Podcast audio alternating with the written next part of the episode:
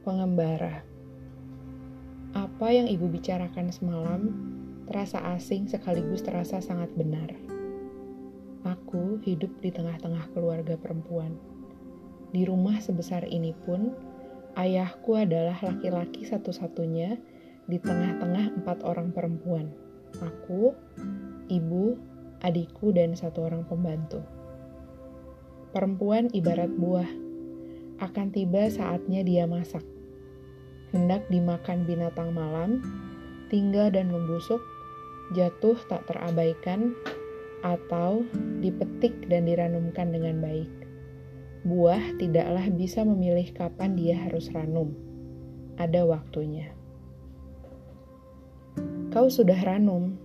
Gadis seusiamu tentu harus belajar tentang laki-laki, Meskipun kau bersikeras menolak kehadirannya, nak.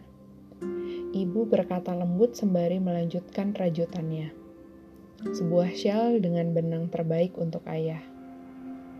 Semakin kau menghindar, kau akan semakin tersesat dan itu akan membahayakan dirimu sendiri. Mengenalnya tidak harus dengan berdekatan.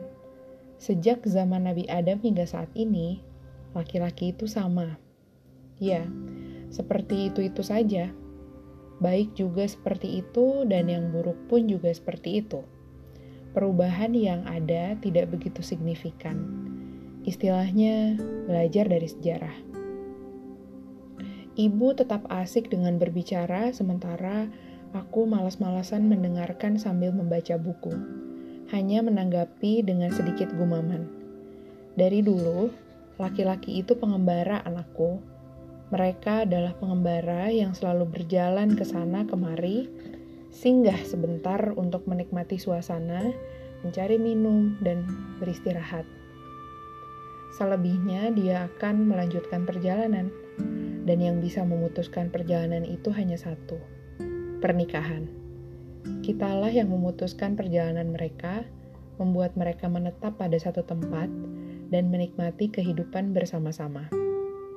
Sebelum ada ikatan pernikahan, laki-laki akan tetap menjadi pengembara meskipun mulutnya bicara ingin tetap, ingin tinggal menetap. Kau harus hati-hati, jangan sampai menjadi tempat persinggahan. Ibu menghentikan rajutannya dan memperhatikanku. Aku tersenyum terpaksa. Mungkin ibu putus asa. Ceritanya tak lagi berlanjut dan itu membuatku memikirkan kata-katanya pengembara, tempat singgah, pernikahan.